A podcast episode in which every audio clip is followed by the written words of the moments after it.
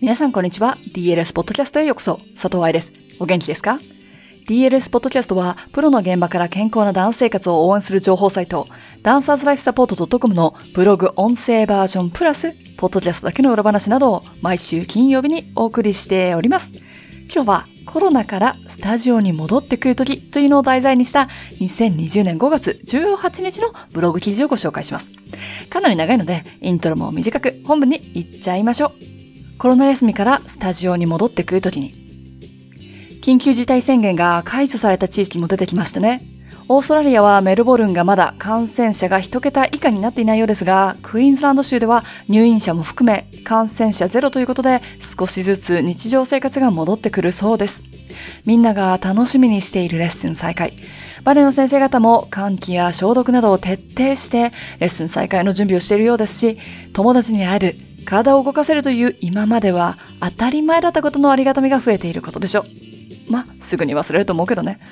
でも、ダンサーの怪我という目線からは大きな注意が必要です。今日のブログではそのエリアをお話ししていきましょう。ちょっと難しいし長くなってしまうけれども、バレエ教師やバレエママさんへのガイドラインになりますように。子供の体力はすこぶる落ちている。いくら少人数制を徹底しても、感染防止には役立つかもしれないけど、生徒の体力には関係ございません。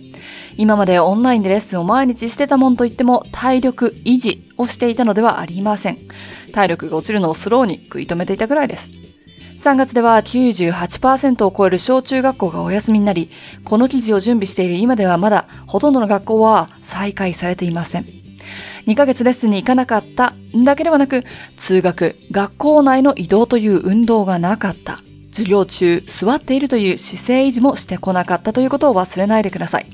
たとえお家でエクササイズしても、終わったらソファにドカッと座りますね。お家で勉強してたとしても、学校のように周りに人がいないから、デローンとしてても問題は、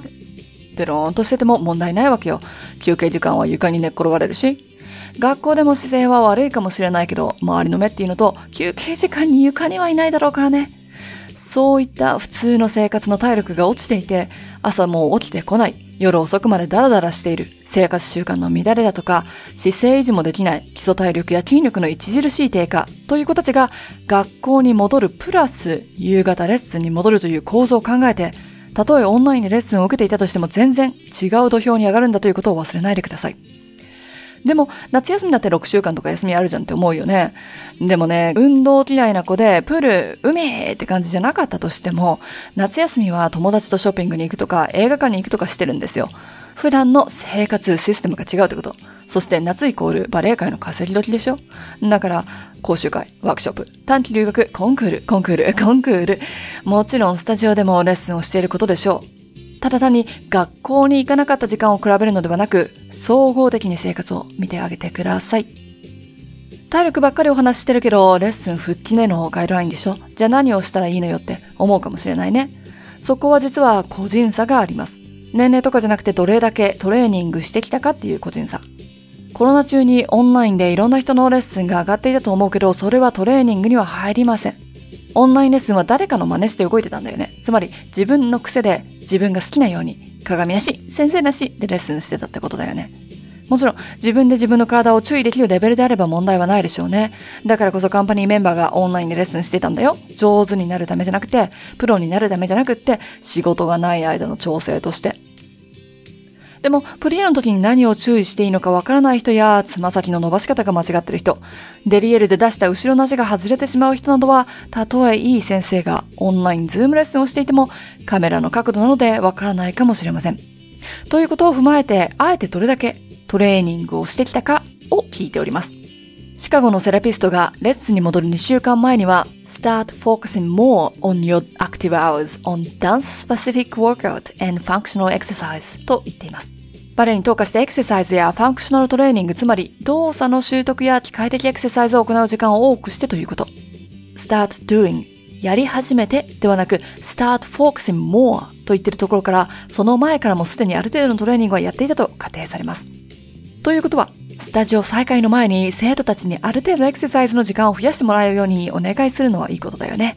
歩く量を増やすとか、縄跳び、ランニングなど一人でできる系。DLS もエクササイズをアップしているので、それもやってもらっても OK です。自粛中、太った。やばい、なんて投稿を SNS で見るたびに悲しくなりますが、その部分は私たちの愛するふみさんが書いてくれてます。他の人の記事でも、この時期のダンサーの接触障害についての懸念がたくさん載っています。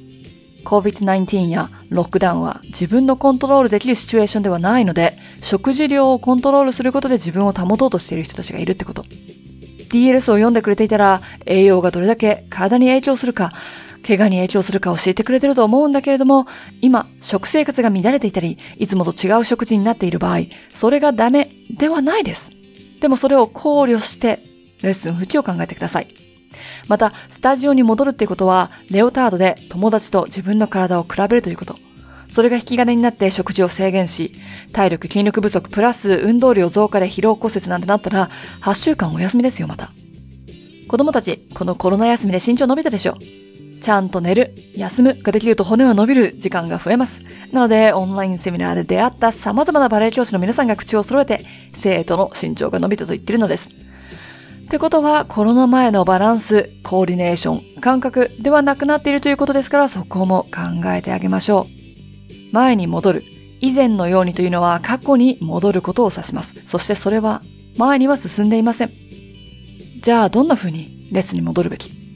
今までお話ししたようにトレーニングをどれだけしてきたかによって個人差はあるものの体力低下、普通の生活での運動量低下な人が学校再開プラスレッスン再開で運動量急増になるんだから、プロを育てているバレエ学校ではない場合、誰でもレッスンに来られるスタジオの場合はレッスンはスローに戻ってくださいね。両手バーをできる限り使う。短めのアンシェルマンやテールを多く取り入れる。アレグロはプチアレグロまでにしておく。アレグロもバーで行う。シラバスをやっているスタジオであれば、当初のレベルから1、2レベル下げたところのレッスンを心がけるのも手。例えば、コロナ前はレベル3をやっていたけれど、最初の1週間はレベル1の試験内容をおさらいしてみましょうとかさ、2週間目はレベル2の試験をおさらいしてみましょうとか、過去にやったことを覚えてるか記憶力をテストさせたり、一度ビデオを見て自分たちで思い出させるなどしながら、記憶力や復習の時間にしてもいいよね。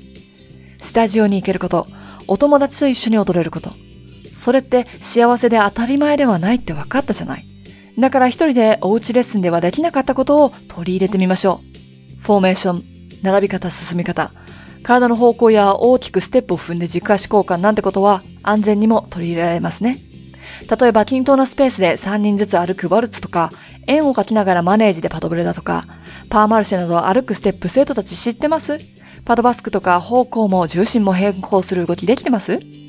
レッスン時間を短縮は必要ないかもしれないけれど、怪我のリスク軽減を考えて、ウォームアップ20分、クールダウン10分、リリースとか今日のクラスの反省を話し合うとかを10分、なんていう形で1時間半ずっと動くレッスンではないようにしてあげるのは、どのレベルでも必要だと思います。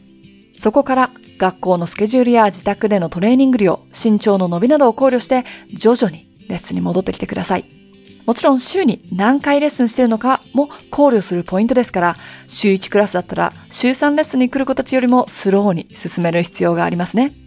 ジャンプの種類も考慮してください。最近歩くもしていない子たちに片足踏切、片足着地のジャンプ、しかも重心移動なんてやったら怪我しますし、変な癖もついちゃいます。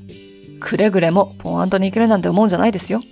プロのカンパニーですらレッスンにゆっくり戻りリハはしないんですから、コンクールとか言ってる先生がいたら正気を疑いたくなります。